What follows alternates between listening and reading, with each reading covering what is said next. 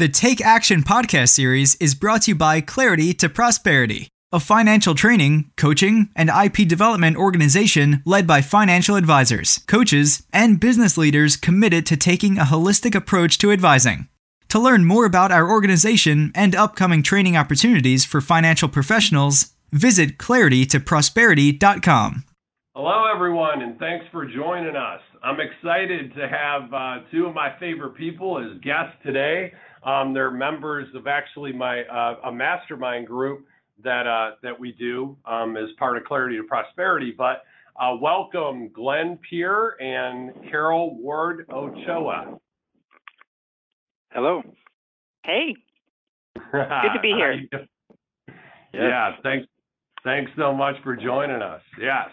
So what we're going to be talking about on today's episode is we're going to talk a little bit about the Certified Financial Fiduciary designation.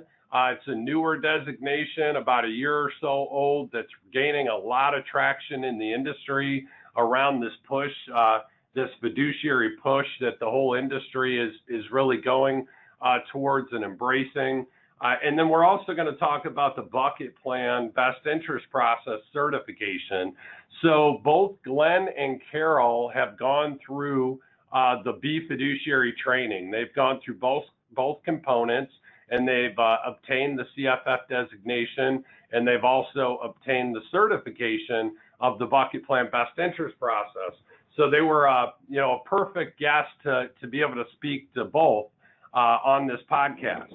And so, one of the things that some of you may be thinking about and wondering is, with this whole DOL, fiduciary rule potentially being struck down, if you're listening to this, podcast that recently that happened. And of course, now it's within a window of an appeals process that has to be adhered to. There's a 45-day window that's opened up.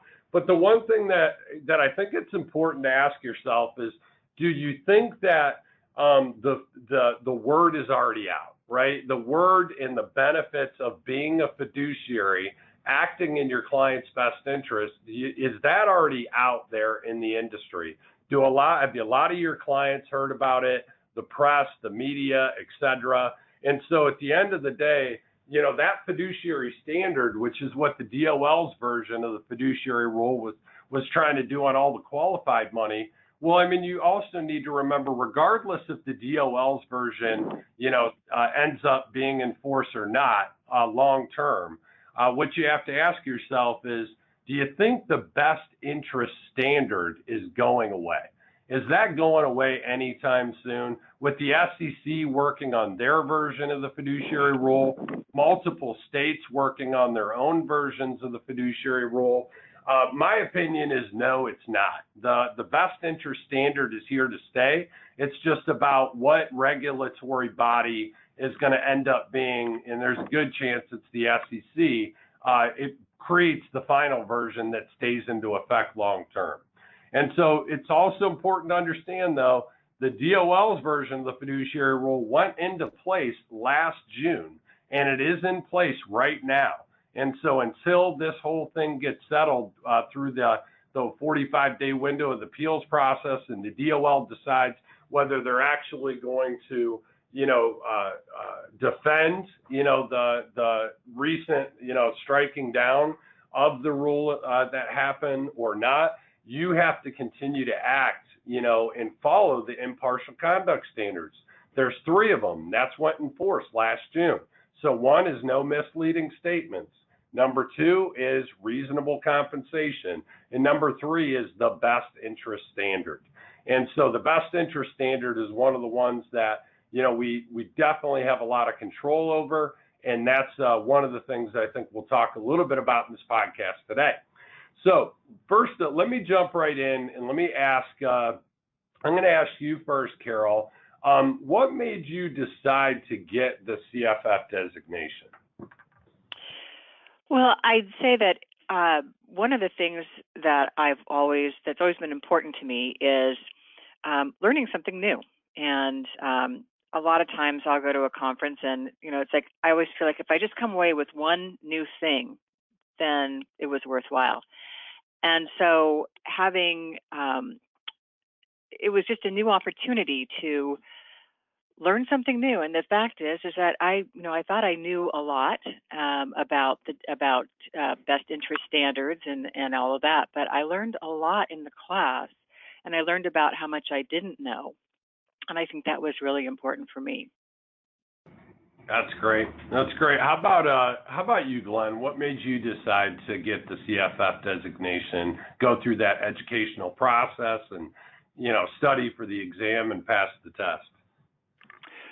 You know, for me, the whole industry is going in that direction. And when the Department of Labor put the regulations in place, I'm like, I want to be on the cutting edge of, you know, not only knowledge, but also, you know, being able to be as fair and competent with my clients as I could. And when I saw that comp, I'm like, well, that's perfect. Everybody's talking about it. Why shouldn't I get certified as that? People are going to ask me about it anyways. And that's exactly what wound up happening. And in that process, I discovered that I really thought I knew what it was. But when I got into this whole Department of Labor and how they're structuring it, and as you mentioned, best interest advice, reasonable compensation, no misleading statements, I felt like I was doing that, but I didn't know exactly all the regulations as it's being implemented. You know, the Department of Labor, as you know, are approving different parts of that, and it's being implemented over time. So I just wanted to know everything I needed to know about it. And when someone said, hey, are you a fiduciary? I said, can not only tell them that I'm acting in that way, but I went and got certified, as Carol said, to you know, really do the best job I could for my clients. Yeah, it really puts it front and center. You know, you're a certified financial fiduciary. I mean, to me, I'm excited because I'm actually in May going to obtain go through the course and obtain the designation. Hopefully I can pass the test, but but I'm excited about it because I feel like it really puts it front and center, that it shows that this is important to me as an advisor, to show you as my client or my prospective client that I am truly a fiduciary. There's really not a way to tell if you think about it. I mean, there's not, just because you got your Series 65 or 66, I mean, that's not something that is front and center, you know, to the client to understand, you know, that you are a fiduciary. So I like that piece of it. Another thing I would say is that the whole thing about setting oneself apart, you know, if the fiduciary standard is going to become the bottom rung of acceptability, I mean, everybody has to be that. What sets me apart from that? Well, the fact that I took this extra step, put in the extra effort, expense, studied, passed this test, that I did this over and above what I had to do. I think that also is important. Yeah, no doubt about it. No doubt about it. All right, let me ask you on flipping over to the bucket plan. You know what? And I'll start with you, Carol. What made you decide to embrace the bucket plan or bucket planning as a philosophy? Well, interestingly enough, I recognized after joining C2P and going through the bucket plan planning process training, that was already my mindset. I was already doing that at some level with my clients, and to have it be systematized and having processes and documentation and a step-by-step, easy to follow plan was just perfect. It took what I was doing it just was doing it so much better. So it was just a meeting of the minds and hearts. I think that was really perfect for me. And it's very, very easy, not only for me to understand, but for my clients to understand as well. Yeah, that was the key, is just a simple visual of a 3-bucket approach. You know, I read many years ago in reading Steve Jobs' biography, and why for Apple, he always delivered all of his messages in 3s. And there's been studies done by different, you know, universities and whatnot on the retention and the ability to retain information by the human mind. And once you go past 3, there's a substantial drop-off in someone to being able to recall and repeat the information that they were given. And so that's why Apple always delivered messages in threes, and I've always tried to stick to that too. That always resonated with me. And so a simple three-bucket approach, seems to work well in talking to clients. They can remember, and exactly. Understand it. Yeah. As a matter of fact, I had a client who came in for her annual review, and it was an American equity account, and we were going over that. And then she said to me, "Now, just to be clear," she says, "Now this is the account that's in my soon bucket, right?" I said, "Yes." I said, "You remember." It's not only that she understood it, but that a year later, she remembered. And I think that's what the beauty of the bucket plan process is that it's not only understandable to the client, but the client remembers it and remembers what we're doing, why we're doing this, why this account, why not that account, all of that. It just becomes very, very, it's easy for them to embrace. Yeah. Yeah, no doubt. That's great. Great story, Carol. How about you, Glenn? What made you decide? And bucket planning in general has been around a long, long time, long before I even, embraced it, which was probably about 15 years ago. But it's the concept of bucketing has been around a long time. But the bucket plan and best interest process and what we've built is unique. Because it's also been built out into training and online resources and tools, and it's the concept around the now, soon, and later that's a little bit different. But and I'm curious, before I go to you, Glenn, Carol, were you ever doing bucketing in general before you started following the actual bucket plan? I was, but I didn't know that's what I was doing. But right. I started off with a client, and basically they had some now money that we put into a spend down mode, and while that was spending down, I actually had some money that went into a DIA, a deferred income annuity. And so when the spend down finished, we turned on that DIA. And while that was spending down, in the meantime, we had a bonus gold that was rolling up for 13 years.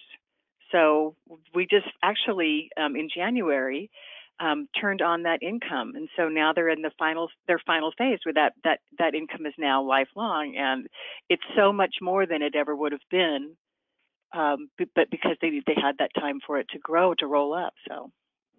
Yeah, annuity with an income rider. That's neat. So you were doing it. It just wasn't kind of packaged within buckets for your clients to comprehend. Exactly. Yeah.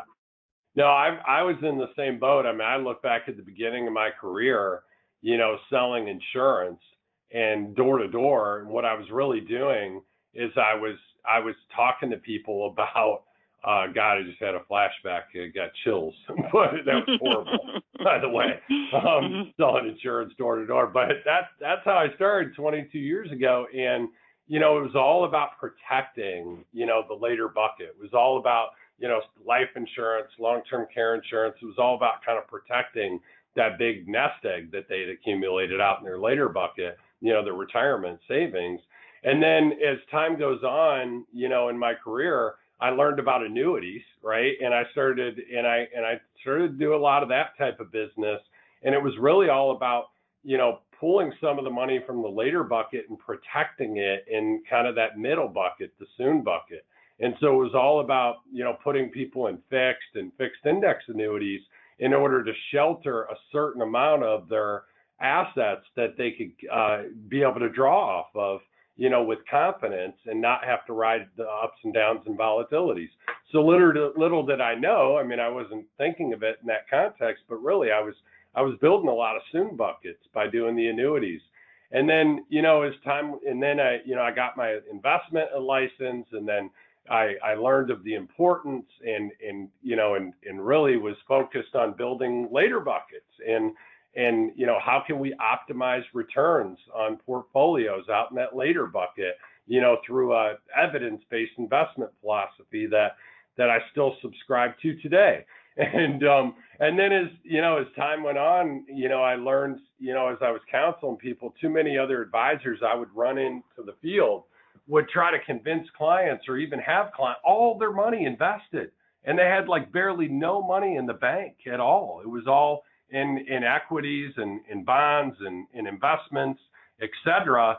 And it was like a lot of other advisors were trying to get every penny into, you know, investments and annuities and not leave any money in the bank. And I just said, you know what, it's actually the exact opposite. If you counsel people to leave the appropriate amount of money in savings and money market, it actually makes my job so much easier because they can put their head on the pillow at night and sleep soundly by having a now bucket and an amply funded now bucket.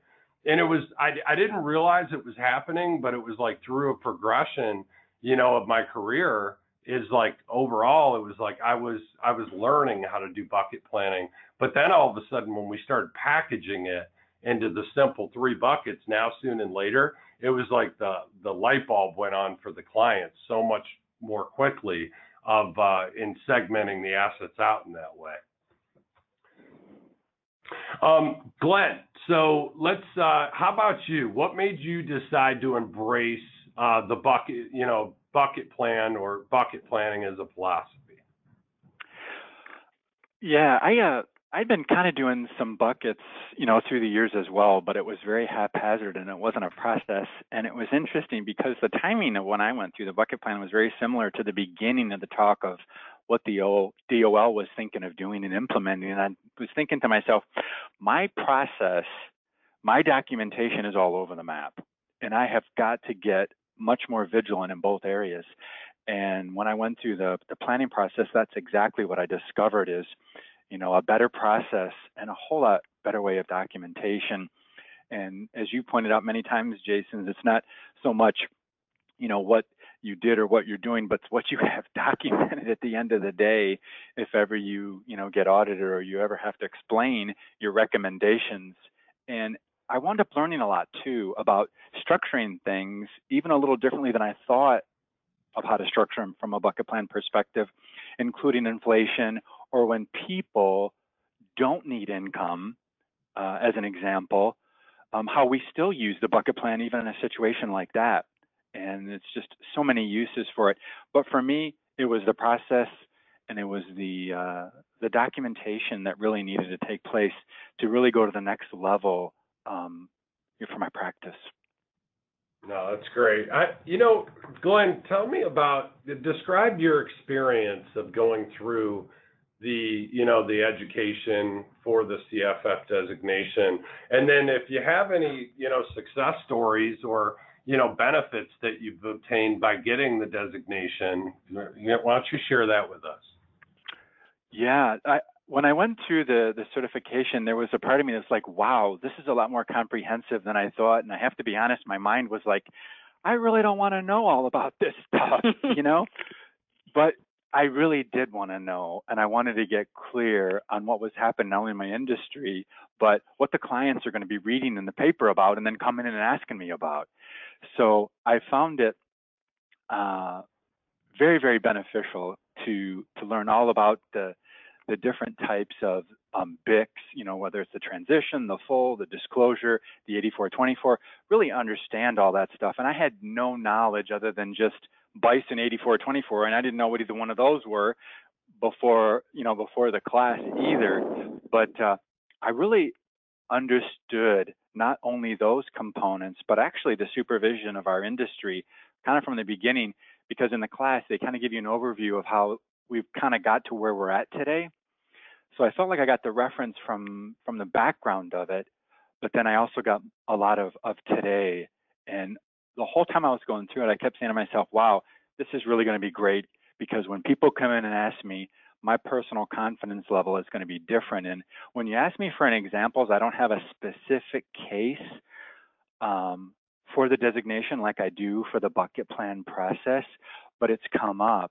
And to be able to tell someone that I got certified because I felt it was so important and I wanted to be on the cutting edge it just totally changed the relationship and the conversation I felt, and I was really glad I did it. Oh, that's great. How about you, Carol? Same question. I mean, any success stories or, you know, of obtaining the designation or, you know, things you can add to the experience you had by going through the educational process? Well, I'd agree with Glenn that it was, I do have a much better understanding now of all the different BICE types, I guess there are, and studying for the class was really worthwhile because it was a difficult test. And I you know, like I said, when I first went in, I thought I kind of knew the stuff, and it was a little eye-opening to realize how much I didn't know. So studying for it and actually having to know it well enough to take a proctored test was valuable. So when I sit before a client, you know, I just, or, you know, have that inner knowledge that, you know, I have that. But on the occasion that someone asked me about my fiduciary standard or if I am a fiduciary, to be able to say, well, yes, and above that, over and above that, I'm a certified financial fiduciary, and talk a little bit about what that means and why I thought it was important not only for me to have this, but it was important for me in how I take care of them, you know, that they benefit by me being a certified financial fiduciary as well. Yeah, that's great. That's great. How about, you know, Glenn, flipping over to, you know, the bucket plan, what was, tell me about, you know, any maybe success stories that you've had in utilizing the bucket plan and what that's done for your business. Well, I think there's a couple, and some of them, you know, you can't really measure. And one of them is confidence. And I feel like there's a stride that you hit as an individual, as an advisor, that you just know that you're at the top of your game, and what you're showing and delivering is really far above what they're getting other places. And I think the bucket plan process specifically is one of the things, you know, that took me there. When you're mitigating sequence of returns, you know, through utilizing the bucket plan as well as other things, it just takes you to a different level of confidence. And I have many, many examples of cases that I've gotten, but there's one in specific that I did that I'm, you know, the most proud of, and any of them. I had a guy come to one of my Social Security classes last January, and he came in and wanted a Social Security time report for his partner, who was substantially younger than him. And I'm like, hey, no problem. I went through it. And of course, it became very, very apparent through our conversation that his money was invested at Merrill Lynch. And it had been there from the very beginning. In fact, actually, it had transitioned to him from his father because the advisor was his father's advisor. Oh, wow. So there was more than a 20-year relationship with this advisor in New York. It was actually in Manhattan is where they're from. They moved to Asheville, where I'm located, for retirement. So it was really neat in getting to meet him. And then I find out that this advisor is really got even a personal relationship with the gentleman that I'm doing the Social Security timing report for. You know, they're friends. They go out. They see each other socially. And he made it really clear that you would never move my money. I would never change advisors. And through the bucket planning process, I moved him from a Social Security time report over 2 or 3 months. I had a couple of meetings with him, and I just opened the door to doing a financial plan because his partner was so much younger. And even to get him to do that was a challenge. And he said, I just want you to know I'm doing this. I'm paying you for it, but that's the end of it, because I'm telling you right now, you're never going to win my money. I'm not leaving my advisor at Merrill Lynch. And I believed him, and I really felt like, why, I really might never move him. But I took him through the bucket plan process. And to make a very long story short, in February, at the end of February, first part of March, I moved that, and it was just a few dollars under, a few dollars over $2 million that him and his partner had. And I know it was from all the above. It was from the fiduciary training, because we talked about that at one point, and about, you know, what role his advisor was playing for them at Merrill Lynch. And then as well, the whole process of mitigating sequence of returns and the age difference of his partner, and how there's going to be so many more years there, how it needed to be maximized. And I don't know that there's been a case that I've moved that I felt more proud of than there.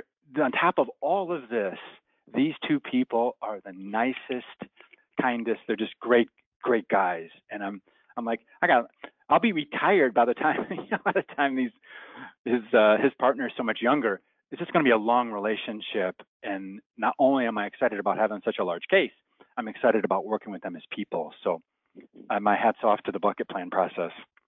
That's awesome. And you charged a planning fee to take them through the process.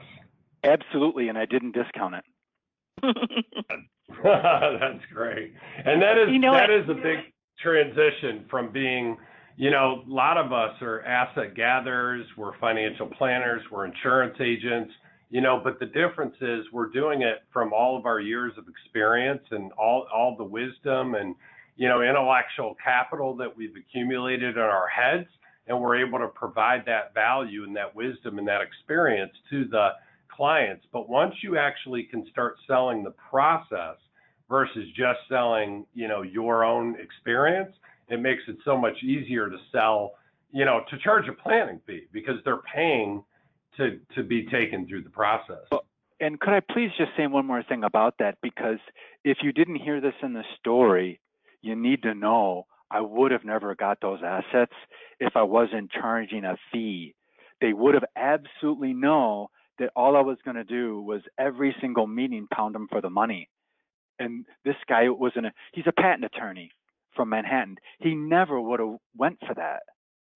The fact that I was charging him a planning fee is the only reason he let me do the plan, because there was no strings. And that got him, I don't know if it was 8 meetings or 9 meetings or 10 meetings that I wound up sitting with, and I put a lot of extra effort on the front end. But had I not charged the fee and been charging fee, which I learned to do from the bucket planning process, I wouldn't have never got the assets because he would have never, never let me do the plan. That's great. Carol, how about you? Tell us about a success story maybe you've experienced by having the certification or the education you've gone through in the bucket plan and utilizing that process with clients. Well, I would say that I'll share a story kind of on the other end of the spectrum. One of the great joys I have is when someone comes to me and they don't have a lot of money and they aren't sure they're ever going to be able to retire. They're afraid. They're terrified that they're going to run out of money and they don't know what to do. And to be able to come back to them and say, I've got great news for you. Now, you're not going to be traveling to Europe, but you're not going to be on the street either. You're going to be fine. And this is how, and this is why. And be able to show them on paper exactly where their money is going to go and live and how it's going to provide income and how they're going to be taken care of for the rest of their lives. A lot of times that client is an older single woman. And to be able to send them out the door with hope and with that reassurance, that is a tremendous win. That's a tremendous success for me. Oh, that's great. All right. Well, if there's anything else that you guys individually, I kind of give you an opportunity, Glen, and then you as well, Carol, that you'd like to add before we wrap up here, whether it be about the CFF designation or the bucket plan, process, either one, kind of open forum. If there's anything you'd like to say, or if we said what we need to say, then we can go ahead and wrap up, and I appreciate you being here. But Glen, any closing comments? Well, just, for me, it's just been this whole change in the landscape of our industry, and I think people have talked about it a lot, how it's never changed so much so rapidly. And I feel like not only has this designation, but having a process that absolutely makes sense, that's client-friendly, and they understand, and that I can get all the documentation I need and plus some, and as Carol pointed out, give them so much peace of mind. It's just priceless, and I feel like it has taken me to the next level of my game, and I'm really appreciative to you and for all the work that you've done and just being able to be a part of it. And I felt like it's just made all the difference in the world to me. So thank you. Thanks, Glenn. Carol? And what I would add, just a couple of things, is being a certified bucket planning professional and having your book out there. I've actually had people who've read the book who've realized, oh, there's a website I can go to. And I've had people contact me just because they read the book. And that's been very rewarding. But I would say that having the CFF designation and the bucket plan certification is kind of the perfect marriage of two aspects of the business, and just being able to demonstrate that these were things that were important that I did over and above, that I went and got these certifications. It means something to the client, but it means a lot to me as well. And I always talk about the ultimate asset, peace of mind, and I talk about that in terms of my clients owning that asset, that peace of mind. But you know what? There's a great peace of mind for me as an advisor, knowing that I have these two certifications in my pocket, and that together that they are helping me not only do a better job for my clients, but to be able to prove I'm doing a better job for my clients. And I think that's that has been tremendous as well. That's great. Yeah, I think it is, and if anybody wants to learn more, they can go to befiduciary.com, because we've partnered up to do a 2-day training to offer the bucket plan in conjunction with the CFF designation. But if you really think about it, having the Certified Financial Fiduciary designation is the validation, that you're committed to being a fiduciary and you've gone through the effort of getting the education and passing the exam. And then getting the bucket plan certification gives you the confidence and capability to not only gather more assets through your planning process, but also to meet the best interest standard while you're doing it. And so anyways, in closing, thanks so much, everybody, for joining us. Thank you, Glenn. Thank you, Carol. And we'll be seeing you real soon. The Take Action podcast series is brought to you by Clarity to Prosperity, a financial training, coaching, and IP development organization led by financial advisors, coaches, and business leaders committed to taking a holistic approach to advising. To learn more about our organization and upcoming training opportunities for financial professionals, visit claritytoprosperity.com.